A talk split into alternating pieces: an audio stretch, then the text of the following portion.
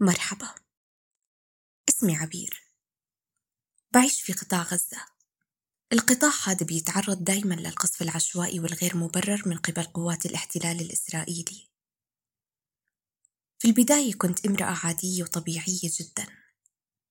فأنا أبلغ من العمر 32 عاما. متزوجة وحياتي كانت مستقرة حتى تغيرت شخصيتي تماما. في عام 2014 تعرض المنزل اللي بعيش فيه أنا وزوجي إلى القصف من قبل قوات الاحتلال الغاشم. اتدمر المنزل تماما ولم ندري ماذا نفعل. في الواقع أصبحت شخصيتي بعد هذا الحدث انطوائية كما أنني أصبحت أنظر إلى المستقبل نظرة مليئة بالتشاؤم. حالتي النفسية سيئة جعلتني أمحو كلمة الأمل من حياتي. ولكن بدأت حياتي تتغير إلى الأفضل عندما قامت إحدى صديقاتي بإرشادي وتوجيهي لحضور إحدى حلقات الدعم النفسي الذي تقدمه إحدى الجهات الحكومية. في الحقيقة كنت في حاجة إلى إيجاد علاج لحالتي، حيث أصبحت أبكي طوال الليل على حالي. وصلت إلى مرحلة من الاكتئاب والإحباط لم أصل إليها من قبل. قلت في نفسي لماذا لا أجرب هذه الجلسات؟ لعلها تعيد إلي ما سلبته مني الحياة.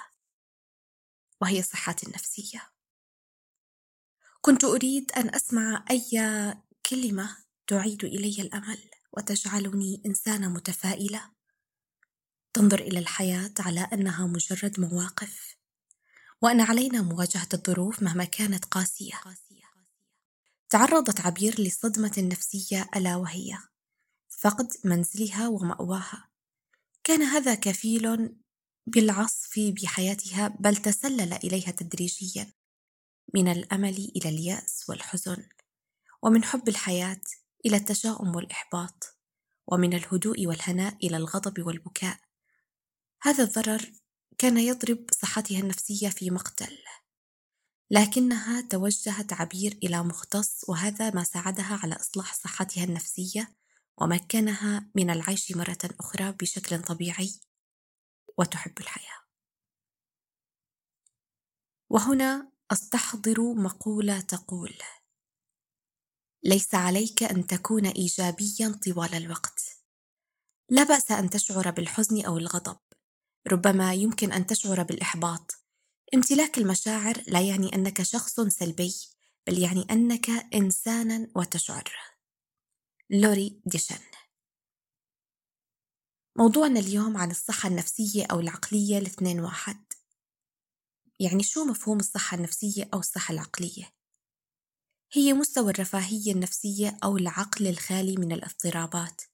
وهي الحالة النفسية للشخص اللي بيتمتع بمستوى عاطفي وسلوكي جيد. شو هي أهمية الصحة النفسية في حياتنا؟ الصحة النفسية بتساعدنا إنه نعيش الحياة بدون توتر أو ضغوطات وبالتالي بيكون الفرد سوي ومستقر نفسيا في حياته وأثناء تعامله مع اللي حواليه وكمان الصحة النفسية السليمة بتساعدنا إن نتحكم في مشاعرنا ونسيطر على انفعالاتنا ورغباتنا وبالتالي بيتم توجيه سلوكنا الاجتماعي بشكل سليم وصحي تشير الأدلة من منظمة الصحة العالمية بأنه حوالي نصف سكان العالم مصابون بمرض عقلي يؤثر على احترامهم لنفسهم وعلاقاتهم وكمان قدرتهم اليومية على العمل وكمان على صحتهم البدنية وكمان على ضعف الصحة العقلية ولمشاكل عدة مثل تعاطي المخدرات وإدمانها. وقد ذكر ريتشاردز وكامبانيا وميوس بورك في بحثهم عام 2010 أن هناك أدلة متزايدة تثبت أن القدرات العاطفية مرتبطة بالسلوكيات الاجتماعية الإيجابية مثل الصحة النفسية والتحكم في التوتر. كما اشتمل بحثهم على الذين يفتقرون إلى التعبير عن مشاعرهم أنهم يميلون للسلوكيات العدوانية في المجتمع التي هي انعكاس مباشر لصحتهم النفسية كما أن تصرفات تدمير الذات متضمنة تعاطي المخدرات والكحول والعراكات الجسدية أو أعمال التخريب قد تسبب أيضا كبت عاطفي لأصحابها. هناك بعض العوامل الخطرة التي تؤثر سلبيا على صحتنا النفسية. تبين البحوث أن الاضطرابات النفسية معقدة وبتنجم عن مزيج من عوامل وراثية وبيئية ونفسية واجتماعية عوامل مرتبطة بمرض جسدي أو إصابة جسدية ممكن يكون ضعف الصحة النفسية نتيجة لمرض جسدي مزمن أو إصابة بدنية دائمة مثلا الاكتئاب ممكن يكون أحد الآثار الإيجابية لحالات صحية جسدية مزمنة أخرى أو ممكن يكون بسبب الأدوية اللي بيتناولها المريض زي المصابين بأمراض السكري والسرطان والسكتة الدماغية ومشاكل الغدة الدرقية والأمراض العصبية. العوامل التي تؤثر في نمط الحياة. قلة النشاط البدني يعني ما بتتحرك كثير. سوء التغذية أو زيادة الوزن. الاستهلاك المفرط للكحول أو المخدرات بسبب ظهور أعراض الذهان والاكتئاب. الإفراط في تناول الكافيين بسبب ظهور أعراض القلق. عوامل بيولوجية وتغيرات هرمونية. يعتبر عدم التوازن الكيميائي في الدماغ ومستويات بعض الهرمونات اللي بتتحكم بالمشاعر والمزاج سببا في الإضرار بالصحة النفسية مثلا عند النساء أثناء الحمل أو بعد الولادة وأثناء الدورة الشهرية وانقطاع الطمث يسبب بعض المشاكل المتعلقة بالصحة النفسية. كذلك التغيرات الهرمونية للشباب في مرحلة المراهقة والتعرض لمستويات عالية من التوتر. عوامل وراثية أو جينية. وجود جينات معينة أو تاريخ عائلي مع المرض النفسي قد يزيد من مخاطر الإصابة بالاضطراب النفسي مثل مرض الفصام. عوامل نفسية. بعض الأشخاص أكثر عرضة من غيرهم للإصابة بحالات نفسية فمثلا الشخص اللي بيقلق كثير أو ثقته بنفسه ضعيفة. أو اللي مش حابب حياته تكون فيها أغلاط وحابب يكون كامل أو الحساسة زيادة. أحداث الحياة المؤلمة زي الصدمات العاطفية أو فقدان أشخاص عزيزة علينا أو الظروف الصعبة بتساهم في الإصابة بمجموعة من الاضطرابات النفسية. عوامل بيئية واجتماعية يعني التعرض للضغوطات البيئية والظروف زي الفقر أو تدني الوضع الاجتماعي العزلة التمييز والتفرقة الانتقال إلى بيئة معيشية جديدة أو ثقافة جديدة ظروف العمل الغير آمنة والعيش في بيئة ملوثة أو فيها عنف. بيئة العمل المجهدة والضاغطة البيئة الأسرية أو العملية الغير داعمة.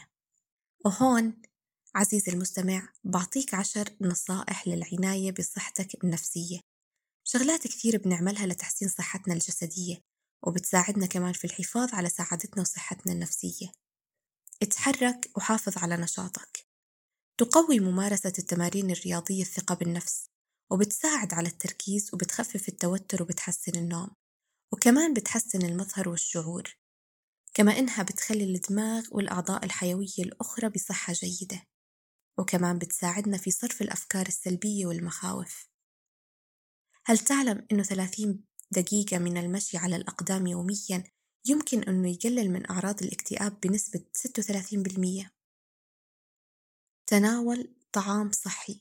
تناول وجبات منتظمة ومتوازنة توفر الطاقة لجسمنا وعقلنا تناول الفواكه والخضروات والمكسرات والحبوب الكاملة وأسماك البحر والدهون الغير مشبعة كزيت الزيتون لأنها بتحتوي على عناصر غذائية أساسية لتقوية صحة الدماغ مثل حمض الفوليك وفيتامين د وأحماض الأوميغا 3 حافظ على شرب كميات كافية من الماء.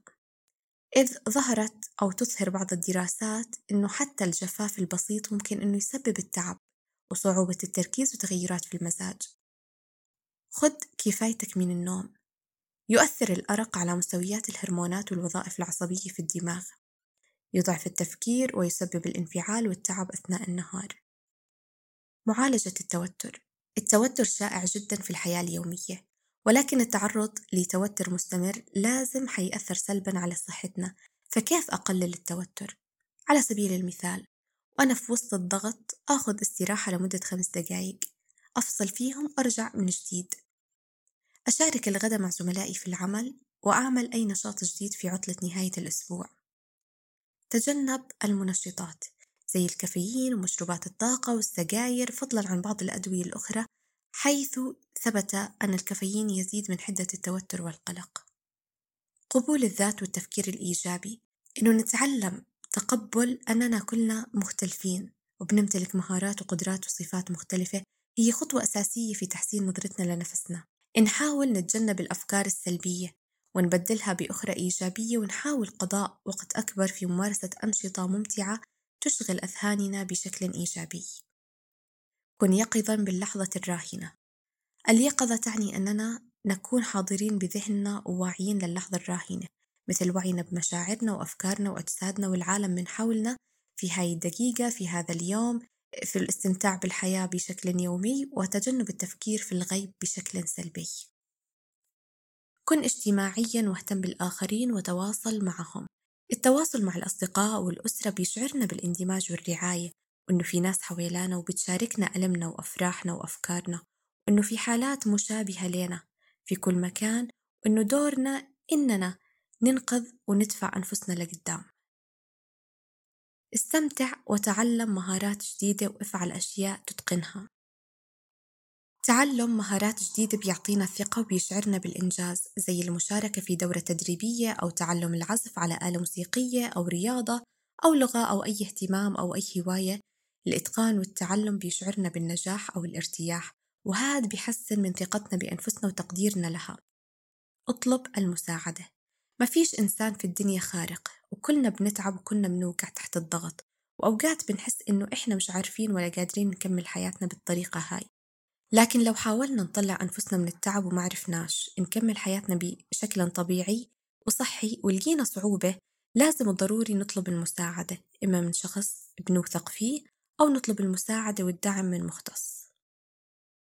هاي الحلقة من إعداد سلوى سليمان وفي التدقيق حلا البكري وفي الإخراج أحمد ماهر وفي التقديم كنتم معي أنا لينا عبيدات. لا تنسوا تشاركونا آراءكم وتعليقاتكم في الرابط الموجود في الوصف. نراكم في الحلقة القادمة. إلى اللقاء.